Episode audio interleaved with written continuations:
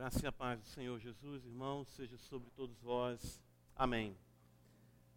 Privilégio sempre estarmos juntos, exaltarmos, bendizermos o nome daquele que vive para todos sempre, com muita alegria, que nós assim podemos nos reunir e exaltar aquele que vive. E principalmente, claro, um culto em que procuramos sempre ter como centralidade as sagradas letras, porque sabemos que elas é que podem nos tornar sábios para a salvação. E temos caminhado nesta epístola, aprendido juntos, graças a Deus, pela boa mão de Deus que assim tem nos dado esse privilégio. Quero suplicar mais ainda as bênçãos do Senhor sobre a igreja, a igreja possa cada dia mais amar o Senhor Jesus, viver para a sua glória, de fato, ter os ouvidos abertos à voz do Senhor, conforme expressa em Sua palavra, e amar essa verdade, viver essa verdade para a glória de Deus. Meus irmãos, vamos então para a Epístola de Judas. Nós iremos ler a Epístola de Judas. Hoje nós vamos estender a nossa leitura, estamos já caminhando para a conclusão, não é?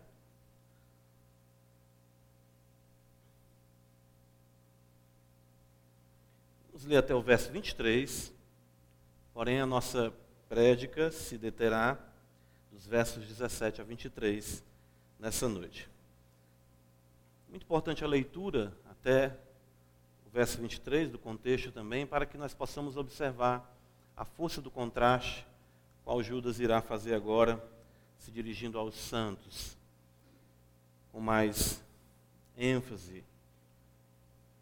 Judas, servo de Jesus Cristo, irmão de Tiago, aos chamados, amados em Deus Pai e guardados em Jesus Cristo. A misericórdia, a paz, o amor vos sejam multiplicados. Amados, quando empregava toda a diligência em escrever-vos acerca da nossa comum salvação, foi que me senti obrigado a corresponder-me convosco, exortando-vos a batalhar diligentemente pela fé, que uma vez por todas foi entregue aos santos. Pois certos indivíduos se introduziram com dissimulação, os quais desde muito foram antecipadamente pronunciados para essa condenação. Homens ímpios que transformam em libertinagem a graça de nosso Deus e negam o nosso único soberano e Senhor Jesus Cristo Quero, pois, lembrar-vos, embora já estejais cientes de tudo uma vez por todas, que o Senhor, tendo libertado um povo, tirando da terra do Egito, destruiu depois os que não creram. E a anjos que não guardaram o seu estado original, mas abandonaram o seu próprio domicílio, ele tem guardado sob trevas em algemas eternas para o juízo do grande dia. Como Sodoma e Gomorra e as cidades circunvizinhas que, havendo se entregado à prostituição, como aqueles seguindo após outra carne, são postas para exemplo do fogo eterno, sofrendo punição. Ora, estes, da mesma sorte, quais sonhadores alucinados, não só contaminam a carne, como também rejeitam o governo e difamam autoridades superiores. Contudo, o arcanjo Miguel, quando contendia com o diabo e disputava, com o diabo disputava a respeito do corpo de Moisés, não se atreveu a proferir juízo infamatório contra ele, pelo contrário, disse: Senhor te repreenda. Estes, porém, quanto a tudo que não entendem, difamam, e quanto a tudo que compreendem por instinto natural, como brutos sem razão, até nessas coisas se corrompem.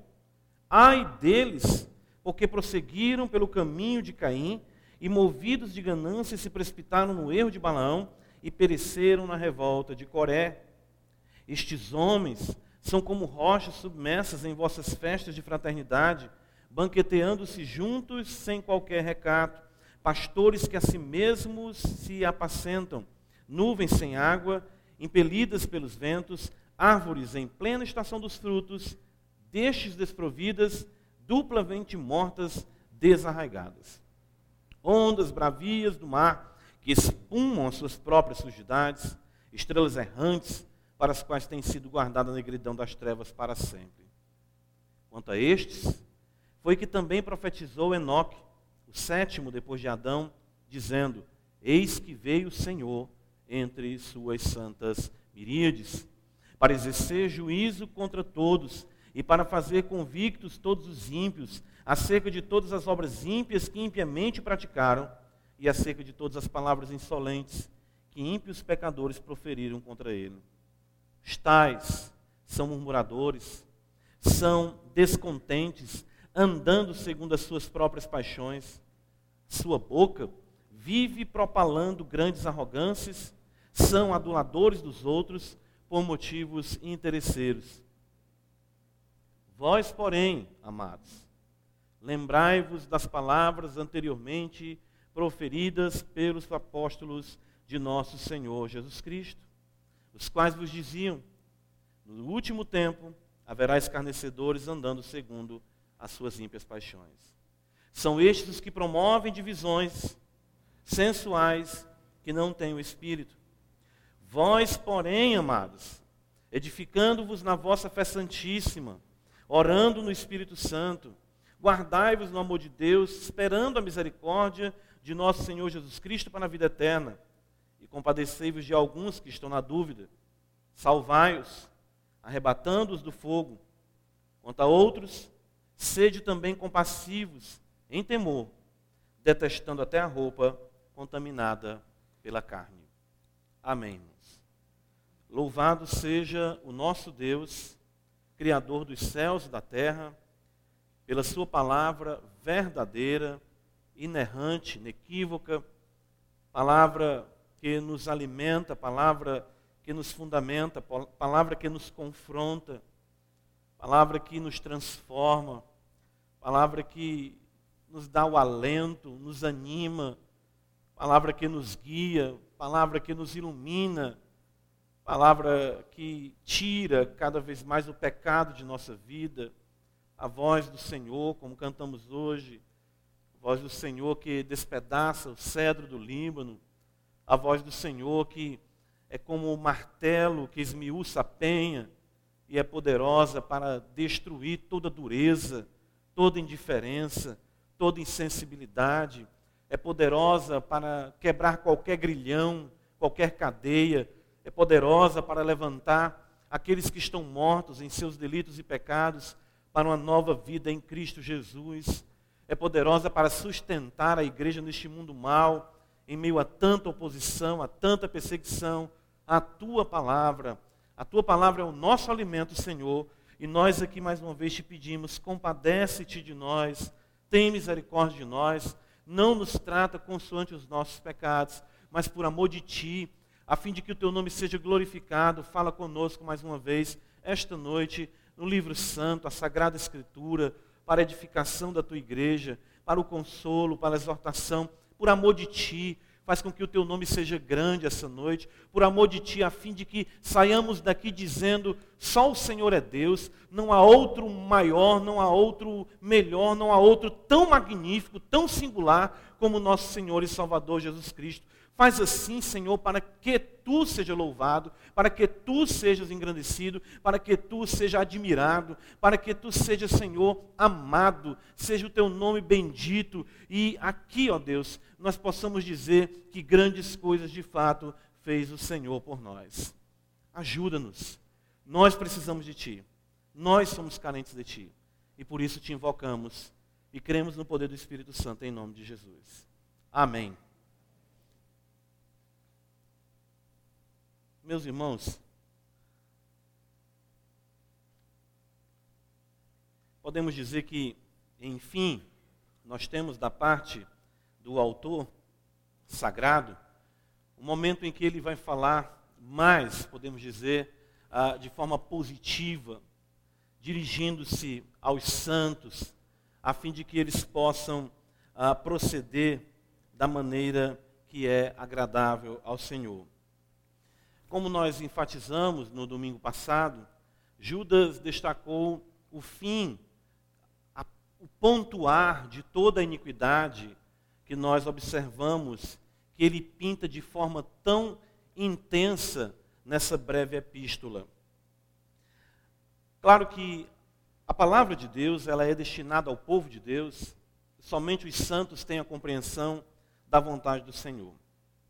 E Judas, quando vai exatamente ensinar a igreja dos seus dias, ele faz questão de que nós venhamos a compreender a perversidade, podemos dizer, a malignidade daqueles que não conhecem o Senhor.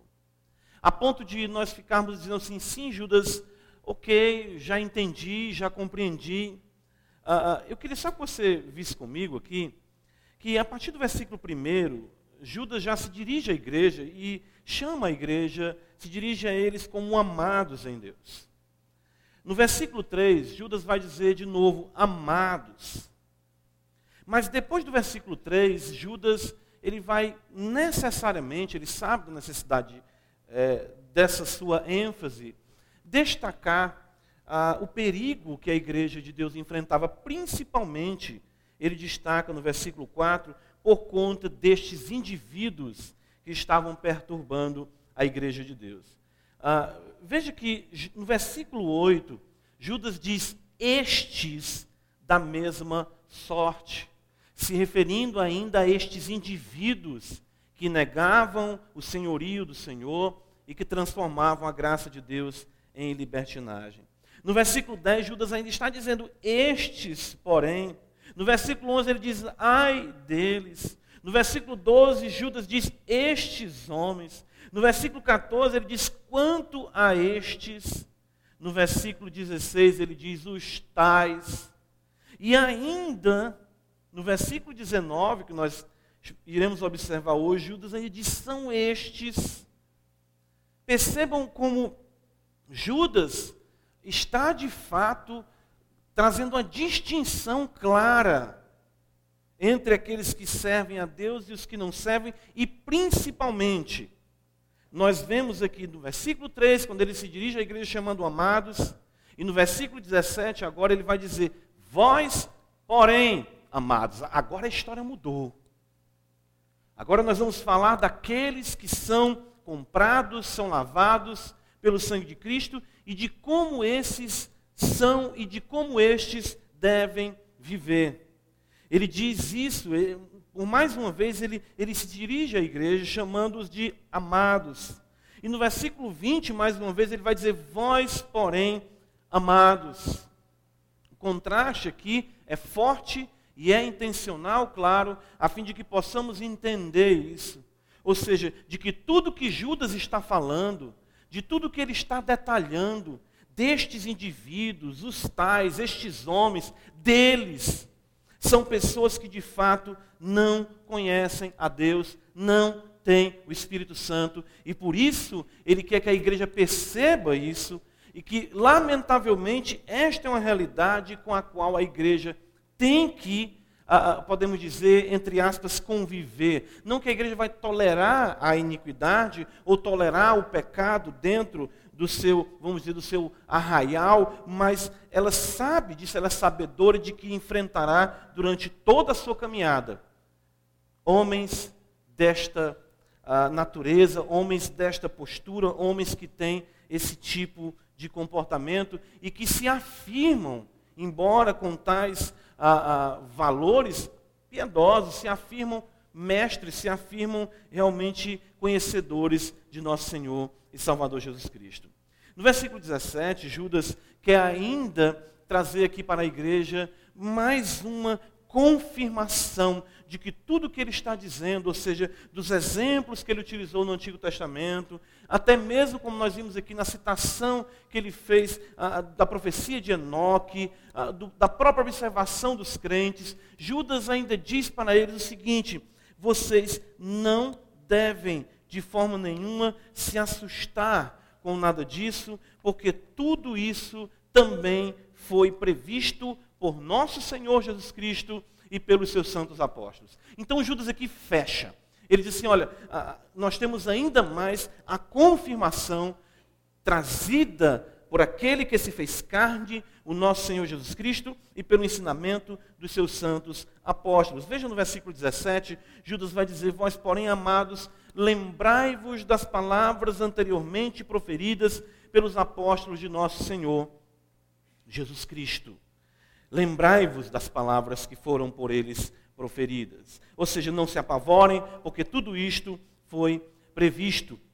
No Evangelho de Mateus, se você observar comigo, eu, quando o Senhor Jesus ele é indagado acerca ah, do fim de todas as coisas, ah, no versículo 3, observa comigo apenas esse texto. Com certeza outros ensinos dos apóstolos, tanto Paulo como Pedro. Mas o texto diz para nós, no versículo 3, que no Monte das Oliveiras achava-se Jesus assentado, Mateus 24, 3. Quando se aproximaram dele os discípulos em particular, e lhe pediram: Dize-nos quando sucederão estas coisas e que sinal haverá da tua vinda e da consumação do século. A primeira coisa que Jesus fala, veja no versículo 4: E ele lhe respondeu: Vede que ninguém vos engane, porque virão muitos em meu nome, dizendo eu sou Cristo, e enganarão a muitos. Com certeza, Judas está se referindo ao ensino do Senhor Jesus.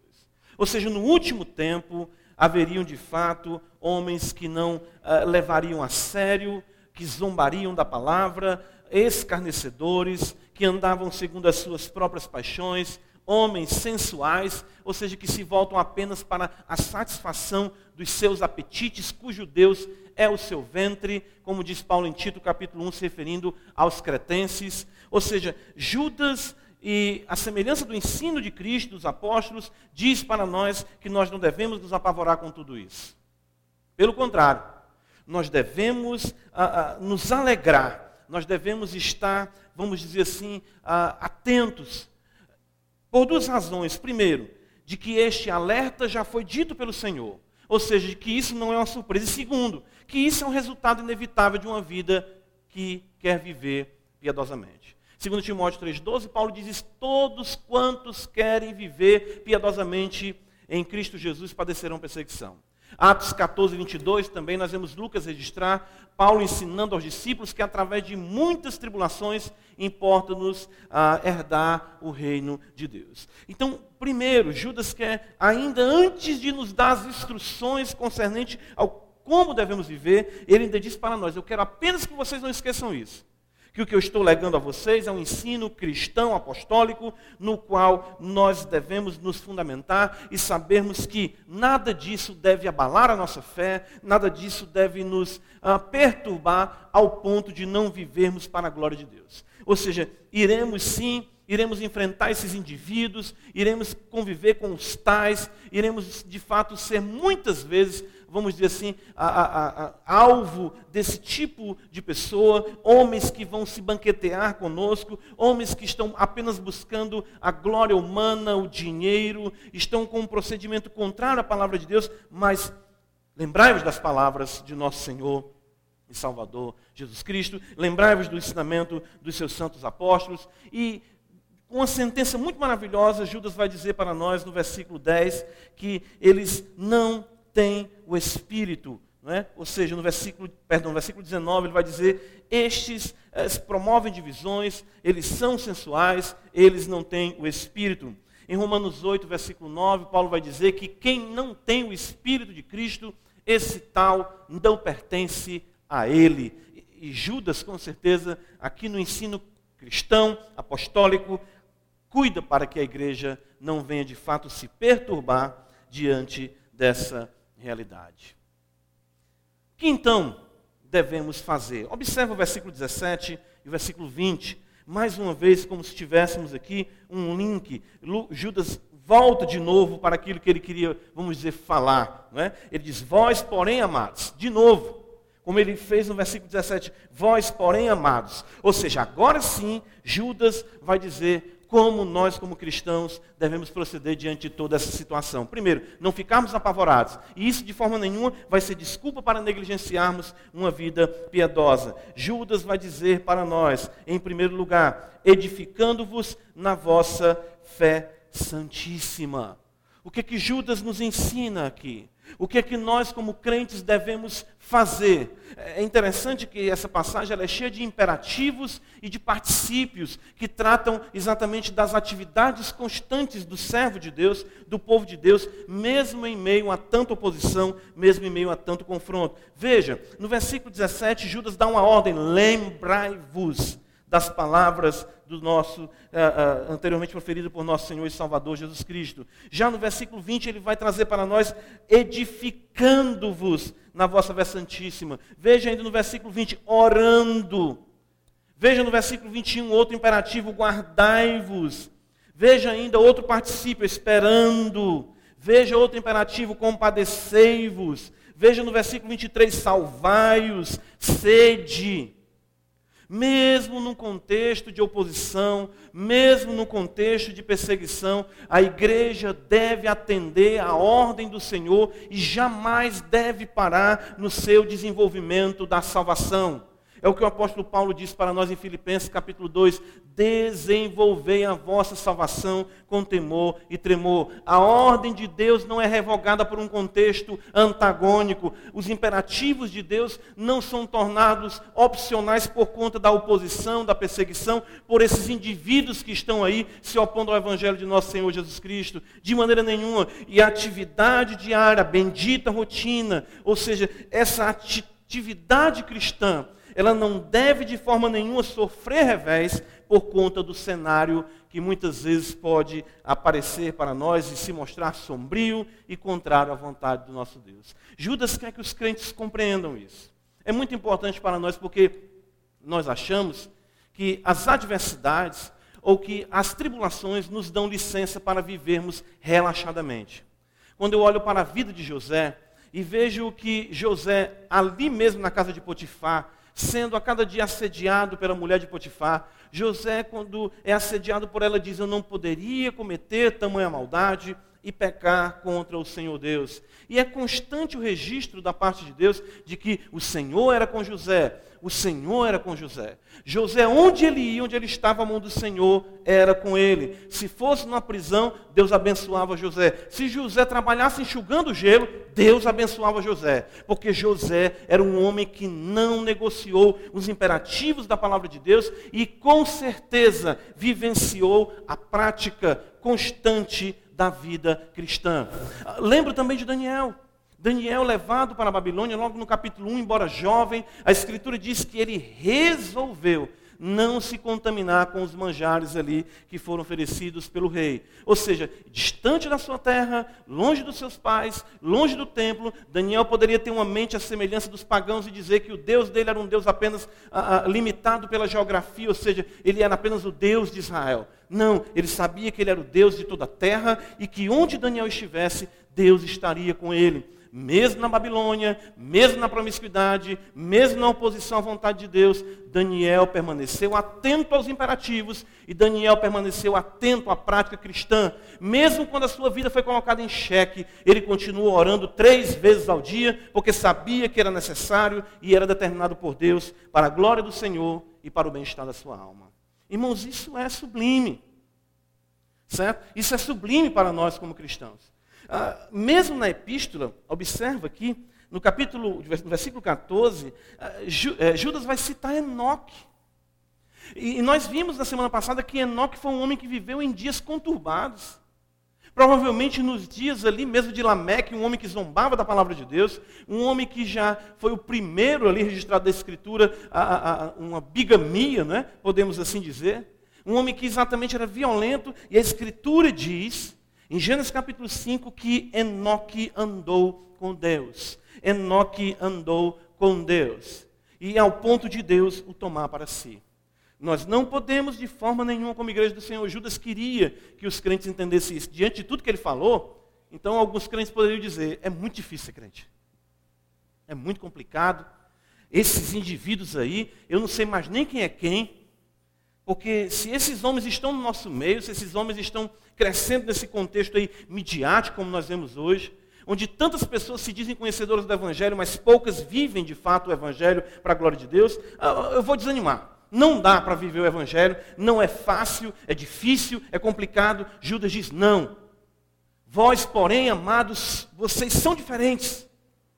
Vocês têm a palavra do próprio Deus, a palavra que veio do Senhor Jesus Cristo, a palavra que veio dos seus santos apóstolos, e isso não é negociável, isso é ordem.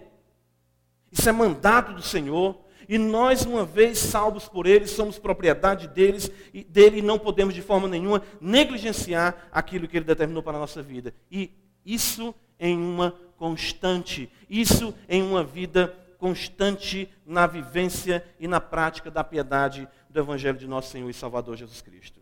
Qual é essa prática? No versículo 20, Judas vai dizer: edificando-vos na vossa fé santíssima. Abre comigo em Atos dos Apóstolos, capítulo 20.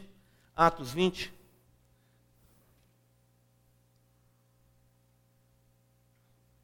Olha, o que Paulo fala aos presbíteros da igreja de Éfeso, quando ali ele vai se despedir dos mesmos, ele diz assim para eles: Olha que beleza do que o apóstolo Paulo diz para nós. Atos 20, verso 31.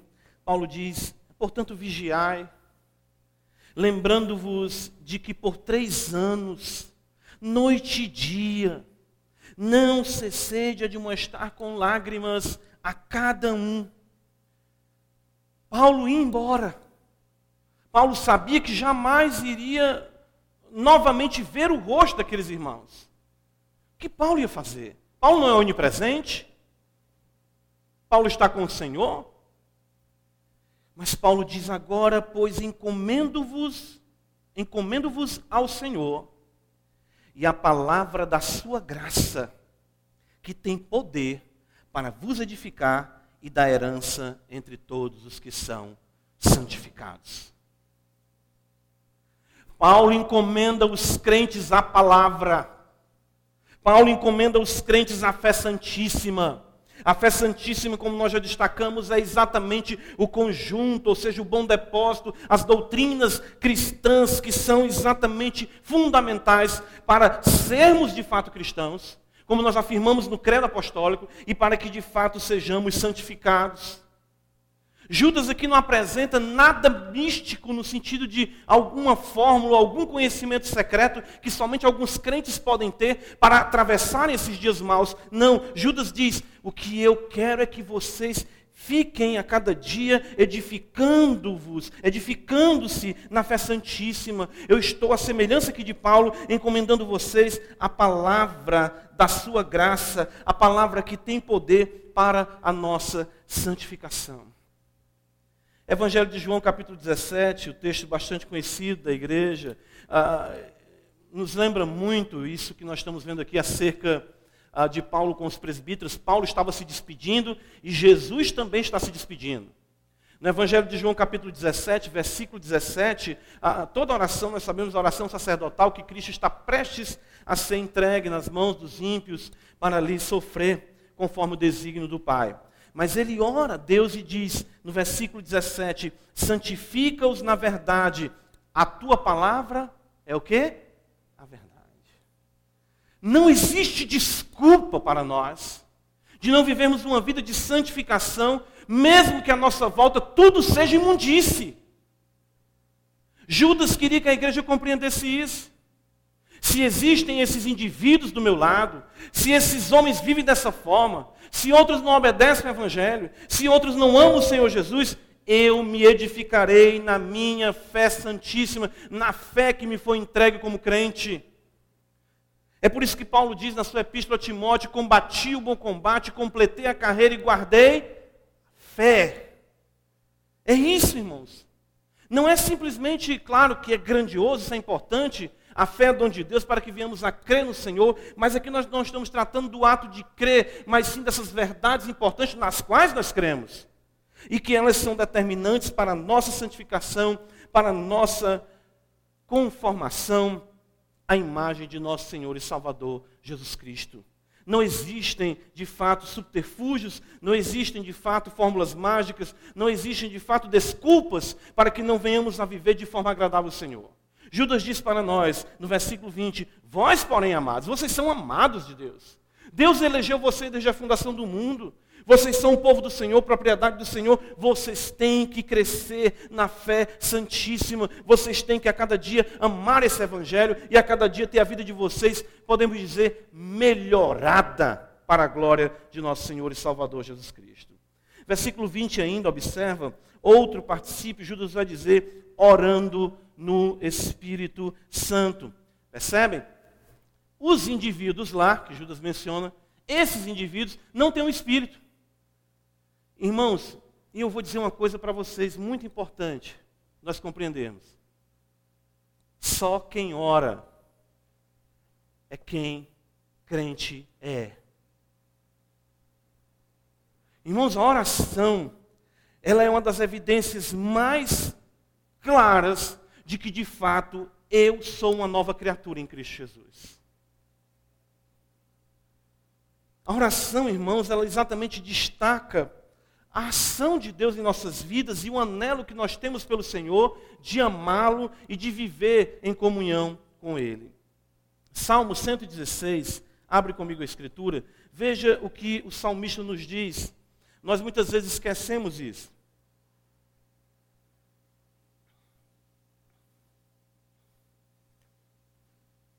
Nesse mundo tão difícil, muitas vezes a gente conversando, conversando com o pastor Cleiton, a gente falando de algumas coisas que a gente vê. Eu achei interessante o pastor dizer assim, pastor, esse homem não ora não, não tem como esse homem orar. Não tem como. E quando a gente observa isso, como é que essa pessoa vai chegar diante de Deus?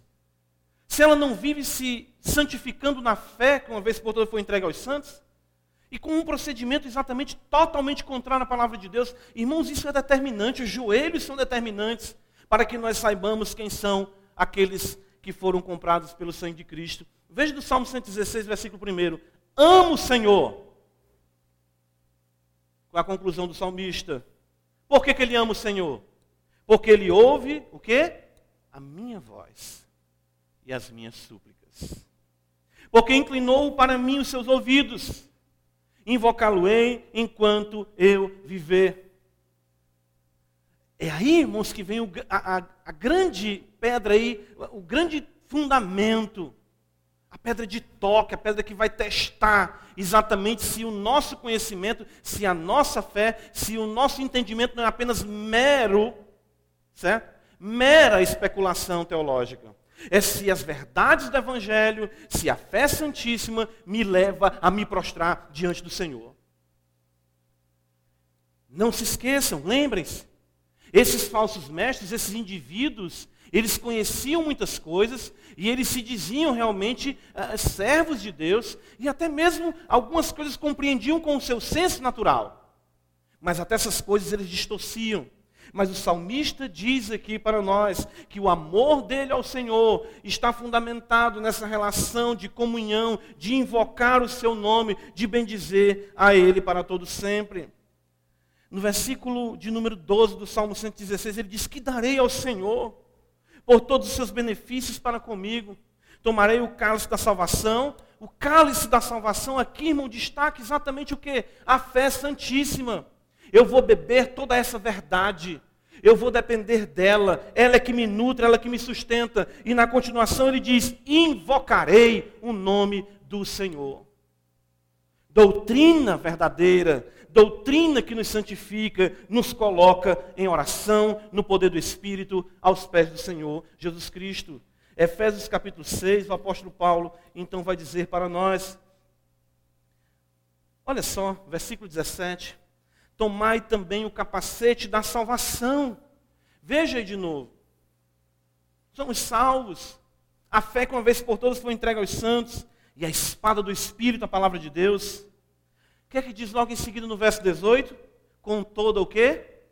Oração e súplica, orando em todo o tempo no Espírito.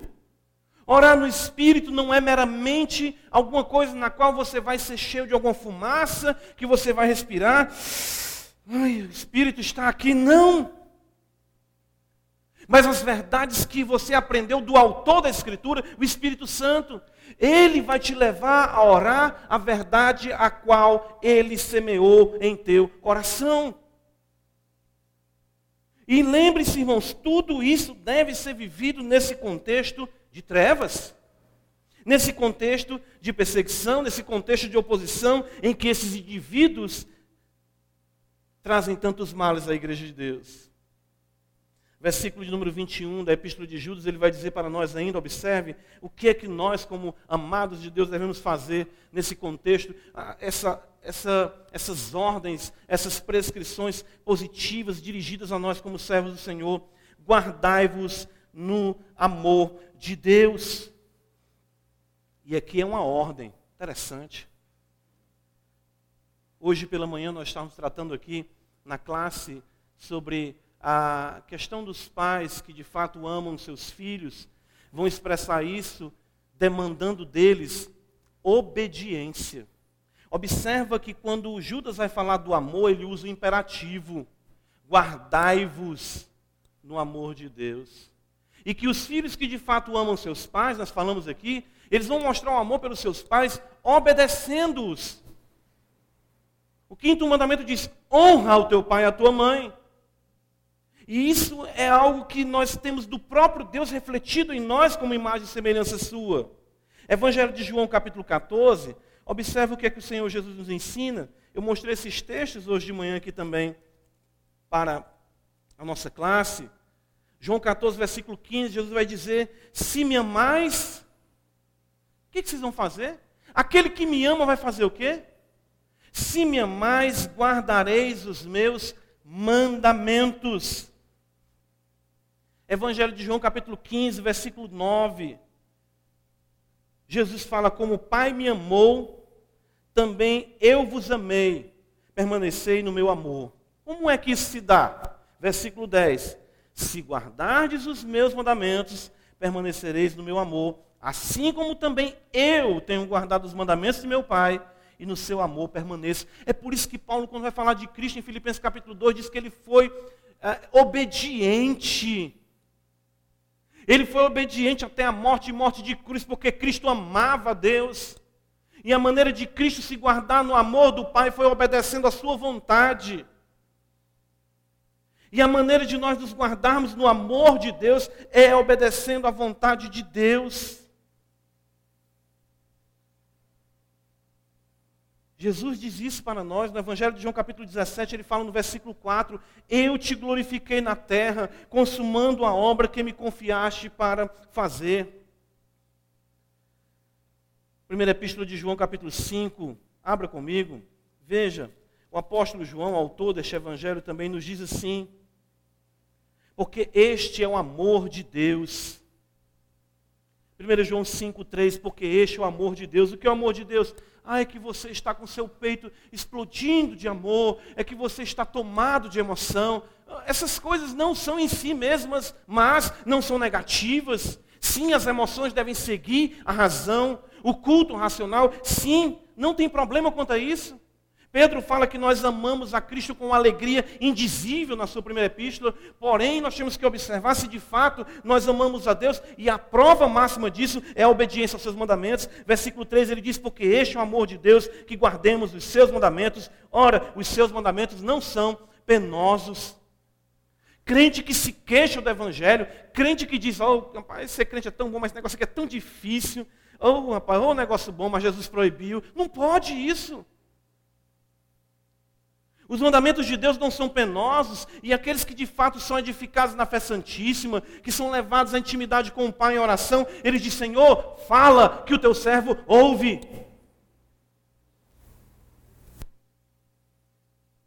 É lamentável isso. Hoje em dia, eu digo o seguinte, sabe, irmãos? Ou coisa boa é tratar com ovelha. O crente, quando ele está arrependido, ele não chega com um bocado de história, não, mais, mais, mais, mais. Não. Estou arrependido.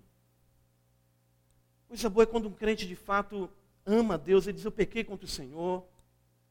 Pastor, eu quero mudar de vida, eu quero servir a Deus. O que é que Deus está mandando eu fazer?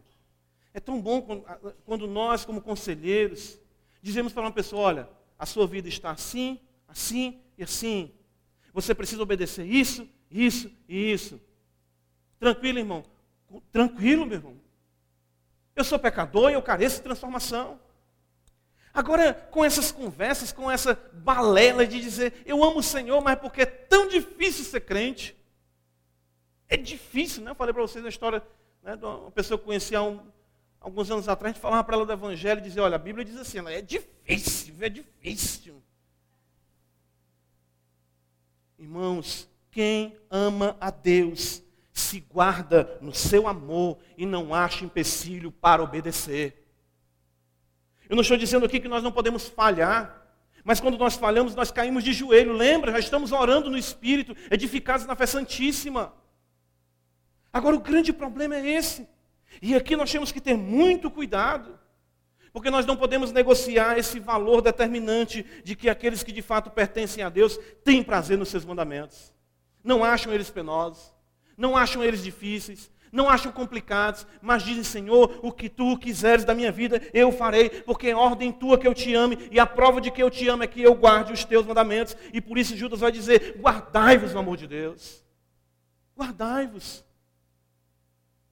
Isso é importante, irmãos, para nós como crentes, compreendermos isso. Deus não está mendigando a nossa obediência. É o deleite de Deus em nos abençoar, porém Ele de forma nenhuma irá contra aquilo que Ele determinou para a nossa vida.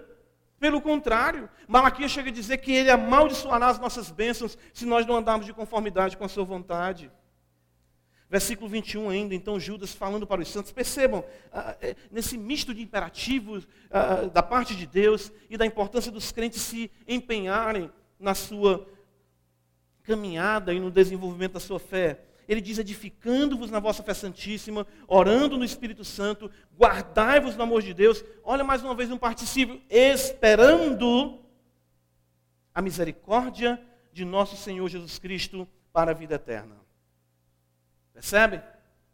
Irmãos, é muito bonito. É, é, é, é, por isso que eu vejo a, Bíblia, a Bíblia, a Bíblia, a palavra de Deus. Como é que. É porque é Deus falando, né? Uma breve sentença, ele resume tudo. A fé me leva à comunhão com Deus, essa fé santíssima, palavra da verdade, me lança aos pés de Cristo para obedecê-lo e aguardá-lo. Acabou-se, pronto. Judas, magistralmente, claro, no poder do Espírito Santo, fecha toda a realidade cristã. E aqui nós temos exatamente isso. As três maiores virtudes, podemos dizer: a fé, a esperança e o amor. 1 Coríntios 13, 13, Paulo vai dizer para nós isso. Né? O que, que ele diz para nós? Observe 1 Coríntios 13, 13. Ele diz: Agora, pois, permanecem, agora, pois, permanecem a fé, a esperança e o amor. E essa esperança é exatamente a esperança que está sendo ah, trazida para nós, a misericórdia de nosso Senhor Jesus Cristo, que transformará o nosso corpo de glória e que nos trará o alívio que nós vimos Enoque profetizar que nós vimos ali no verso de número 14, quando Enoque diz: Veio o Senhor entre suas santas miríades. Essas virtudes cristãs, irmãos, elas são exatamente vivenciadas nesse contexto da coletividade, da comunhão com os santos. Epístola aqui aos Hebreus, observa comigo, de fato, carta aos Hebreus, ah, capítulo 10.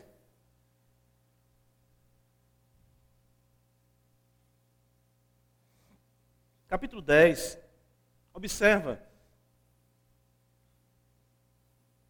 Ah, lembra que os falsos mestres, eles não gostam de pastores, certo?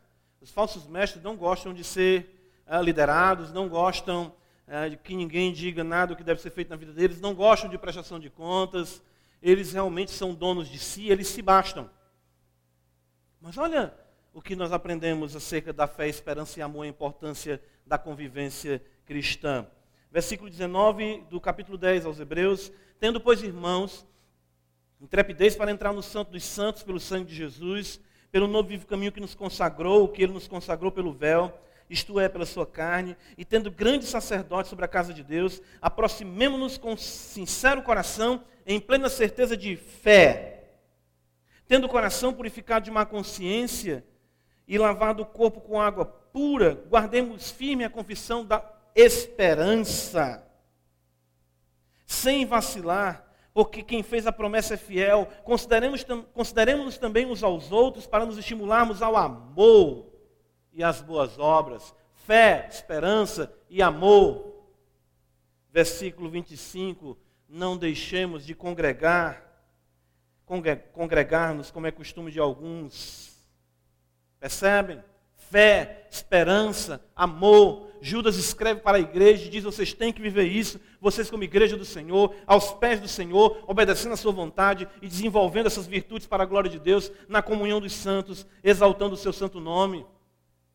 O fato de nós observarmos que tais indivíduos se introduziram em nosso meio, que tais indivíduos são dissimulados, que no meio da igreja de Deus, sim, houve e sempre haverá aqueles que não obedecem a palavra de Deus, não é desculpa para que não venhamos a viver em comunhão com o Senhor, em comunhão uns com os outros.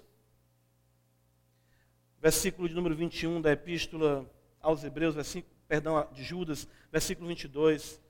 É, Judas vai nos dar essa última recomendação e, e, e veja a beleza. Fé, esperança, amor na nossa relação com Deus. E ele vai destacar a relação com os irmãos, como nós já adiantamos aqui, tratando do congregar dos santos. Ele diz no verso 22: E compadecei-vos de alguns que estão na dúvida. O que, é que Judas está mostrando para nós? Ame a Deus, ame o seu irmão, Existem muitas pessoas que, lamentavelmente, com muita facilidade, se enredam por conta desses ensinamentos tortuosos. Deixam de amar a igreja, deixam de amar os seus pastores, deixam de amar a comunhão dos santos e passam, de fato, a, a serem seduzidas, certo? Pelo canto da sereia teológica que é emitido a cada dia nas redes sociais. E acham que ali sim, aí sim, é dessa forma. Judas diz: ajudem esses, eles estão na dúvida. Compadeçam-se deles, ou seja, imitem a Deus. Eu lembro do Salmo 51 que Davi vai dizer: Compadece-te de mim, ó Senhor. O que Judas está dizendo é que quando nós vivemos a fé, a esperança e o amor, nós imitamos a Deus e podemos também imitar o compadecer-se pelos irmãos. Sede compassivos. Versículo 23 ele vai dizer: Sede também compassivos. Precisamos lutar, irmãos, por essas ah, ovelhas que, lamentavelmente, se deixam desgarrar com tanta facilidade. Paulo, escrevendo a sua epístola a Timóteo, no versículo, capítulo 2, 2 Timóteo, Paulo vai dizer exatamente no versículo 24, observa comigo, 2 Timóteo, capítulo 2, versículo 24. Percebam. Ora, é necessário, vamos ver a partir do verso 23, repele as questões insensatas e absurdas, pois sabes que só engendram contendas. Ora, é necessário que o servo do Senhor não viva a contender, e sim deve ser brando para com todos, apto para instruir, paciente disciplinando com mansidão os que se opõem na expectativa de que Deus lhes conceda não só o arrependimento, para conhecerem plenamente a verdade, mas também o retorno à sensatez, livrando-se ele dos laços do diabo, tendo sido feitos cativos por ele para cumprir a sua vontade. Irmãos, nós não somos chamados a estarmos em discussões, em querelas, em contendas sem fim. Observe aqueles que estão enredados, que, lamentavelmente, pela imaturidade, por serem neófitos, muitas vezes são arrastados por esses supostos, esses supostos mestres e líderes que se apresentam hoje em nosso cenário. E Judas diz: compadecei-vos deles, salvai alguns deles. Judas diz assim, até da seguinte forma ele fala, né, usando essa linguagem também que nós vemos no livro do profeta Zacarias: salvai-os arrebatando do fogo. Podemos sim ser instrumentos de Deus para trazermos esses homens, essas mulheres, esses jovens a uma vida de piedade. Sabe, irmãos, quando você ah, observa, já me deparei muito com isso, com pessoas que chegam perto de nós e com muita conversa, com muito saber, com muita articulação, com muito conhecimento. Eu gosto sempre de dizer, meu irmão, como está a sua leitura da Bíblia? Meu irmão, minha irmã, como está a sua vida de oração? Meu irmão, com que frequência você vai à igreja? Meu irmão, você é fiel devolver o fruto do seu trabalho a Deus. Não, não, isso aí são coisas, claro, eu tenho como coisa. Mas vem cá, o fato da realidade supralapsuriana e infralapsuriana não compromete a nossa. A gente tem que ter cuidado com isso. Judas diz para nós que nós devemos detestar até a roupa contaminada pela carne. A ideia aqui, irmãos, é o seguinte: isso é muito interessante. Santidade ninguém pega. Ok? A santidade fosse contagiosa, né? Seria bom, não era não? Irmão ali tá, irmão ali é um homem de Deus. Eu vou ficar perto dele para ele espirrar e eu ficar santo também. Ô oh, coisa boa, né? Um atinho, oh glória, eu estou santo. Aleluia. Santidade não é contagiosa, mas pecado é. Judas aqui, claro, usando linguagem veterotestamentária de que aquele que tocava no imundície, tocasse em outra pessoa, aquela pessoa também ficava imunda. Nós temos que ter cuidado, irmãos, para nós sermos compassivos, mas não meramente por conta de afeições ou afinidade. Eu gosto tanto dele, eu gosto tanto dela, e eu vou junto, vou quando ficar no buraco com ele cair no buraco com ela. Nós temos que ser verdadeiros, temos que ser francos, nós temos que saber ajudar. É isso que Judas está dizendo. Vocês têm que ser compassivos, vocês têm que exatamente é, se compadecer dos irmãos, você tem que, vocês têm que tirar um ali da, da boca ali do fogo, está quase caindo ali. O irmão está ficando sapecado, mas tenha cuidado. Não negocie a verdade. Quando nós vemos ali em Gálatas, capítulo 2, Paulo, quando viu Pedro dissimulando, ao ponto de o próprio Barnabé ir junto naquela prática ali dissimulada, Paulo repreende Pedro na cara, ou seja, francamente. Nós precisamos, como crentes, vigiar para nós não sermos enredados e, por conta de uma suposta amizade, um suposto amor, nós negociarmos a verdade. Na terceira epístola de João, veja o versículo primeiro, está bem coladinho para você. Eu gosto demais dessa epístola. Deus nos dê a graça aqui, com a igreja também. Nós aprendermos juntos dela será muito bom. O presbítero ao amado Gaio, a quem eu amo na verdade. Eu amo na verdade, eu não amo por afinidade apenas, eu não amo por conta de que ele é legal, de que ele me ajuda a pagar as contas, de que ele é meu amigão, que ele me empresta o carro, ou porque a gente, a gente come o mesmo picolé, não tem nem nojo um do outro. Não. Eu amo na verdade. Amado, acima de tudo, faço votos por tua prosperidade e saúde. Olha aí, teologia da prosperidade? Não. Assim como é próspera a tua alma. O que, o que João está dizendo é o seguinte: eu faço votos de que tu seja bem de saúde bem financeiramente, como é próspera a tua alma. Já pensou? Tem muito irmão que, se fosse ser próspero de acordo com é a sua alma financeiramente de saúde, estava quebrado na UTI que João está dizendo é o seguinte: assim como você é um homem próspero na sua alma, ora, tem nenhum problema que você seja saudável e tenha dinheiro, porque nada disso vai lhe corromper, porque sua alma é próspera. Irmãos, nós devemos agir como instrumentos de Deus para o resgate dessas vidas. Isso é exatamente o cumprimento da lei do amor, amar a Deus acima de todas as coisas e ao próximo como a nós mesmos. Porque se assim nós não fizermos, seremos semelhantes a Caim, quando Deus chega para ele ali em Gênesis capítulo 4, versículo 9, ele diz: O teu irmão onde está? Ele diz: Eu sou por acaso tutor do meu irmão, guardador do meu irmão? Atrevido, não é, bichinho? Um homem desse responde desse jeito a Deus, imagine Adão, hein? Pai dele, como era. Irmãos, nós temos que vivenciar a grandeza do Evangelho, os seus imperativos na sua rotina, na sua bendita rotina, mesmo em meio a esse contexto de trevas. Edificando-nos na fé santíssima, orando no Espírito Santo, sendo obedientes no amor, esperando a misericórdia do Senhor Jesus e ajudando, sendo nos compadecendo, mas na verdade, por aqueles que se deixam enredar por ensinamentos tortuosos, não seja de acordo com a palavra de Deus. Quero concluir aqui, fazendo apenas algumas observações finais para nós.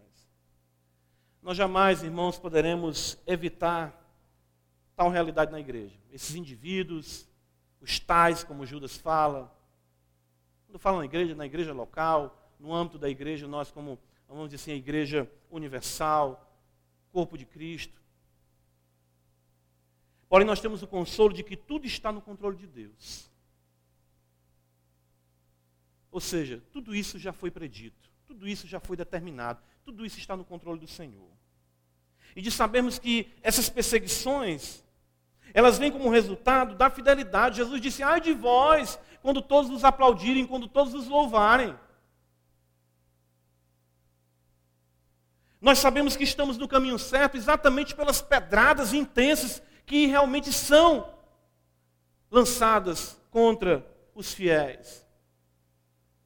Costumo dizer isso, eu brinco, né, que a gente vai ficando com couro grosso, né, pastor? Couro de rinoceronte, né? Pastor fala um dia desse. Camarada joga uma pedra em você, você ah, tijolo de seis furos, ok. Né? Pá, outra pancada. Ah, isso aqui foi, uma, foi um paralelepípedo, foi. Não tem nenhum furo, não. Muito bem. Certo? Você vai se acostumando com aquilo. Você não é, ah, você não, tem prazer no sofrimento, mas você de fato sabe que isso é resultado da fidelidade. E se fizeram assim com o madeiro verde, com o Senhor Jesus, não será diferente com nós. O lenho seco. Nossa vida, irmãos, aqui é uma vida na qual nós iremos ter que enfrentar muitas perseguições, mas isso de forma nenhuma deve nos, ah, vamos dizer, impedir de vivermos piedosamente, porque nós somos chamados a viver piedosamente em Cristo. Esta é a melhor defesa e o melhor ataque. Judas não disse se agarre com essas pessoas, debata no Facebook, faça tudo o que você puder. Não, ele diz, sabe o quê? Ame a sua Bíblia, vive em oração, obedeça a palavra de Deus e arraste outros com você para essa caminhada de amor vibrante por Cristo Jesus. É isso que Judas está dizendo para nós. Devemos zelar uns pelos outros, sim, na verdade. Porém, devemos ter o cuidado a fim de não nos enredarmos por supostas amizades ou afinidades. Porque nós não fomos chamados a gastar o nosso tempo e forças com aqueles que claramente se opõem ao Evangelho. Paulo diz a Tito que ao homem faccioso depois de uma ou duas administrações, o que ele diz? Evita-o. Evita-o. Falou, não atendeu? Meu irmão, deixa eu falar com você de novo. Não atendeu? Não. Você dá um, um LP da Roberta Miranda para ele. Vá com Deus. Seja feliz. Pronto. Você vai estar se contaminando. Não esqueça, pecado é contagioso. Conversas, lembra? 1 Coríntios 15, 33. As más conversações corrompem os bons costumes. Camarada só fala mal da igreja, você vai cair no mesmo discurso. Camarada só fala mal do pastor, você vai no mesmo discurso. Camarada só vive reclamando da vida, você se torna murmurador. Agora se una com aqueles que com coração puro, com piedade, invocam com sinceridade o nome do Senhor, para nós caminharmos juntos para o céu, para a glória de Deus. Irmãos, não existe exatamente desculpas. Nós somos amados por Ele. Fomos eleitos por Ele. Vivamos para Ele. Obedecendo Suas ordens no dia a dia para a glória de nosso Senhor e Salvador Jesus Cristo. Mesmo que tudo ao nosso redor seja contrário a Deus, você sozinho com Deus é maioria e assim Cristo é louvado. Amém, irmãos. Obrigado, Senhor, por tua palavra. E que o teu nome seja exaltado. E que nós vivamos para o louvor do teu nome em Cristo Jesus. Amém.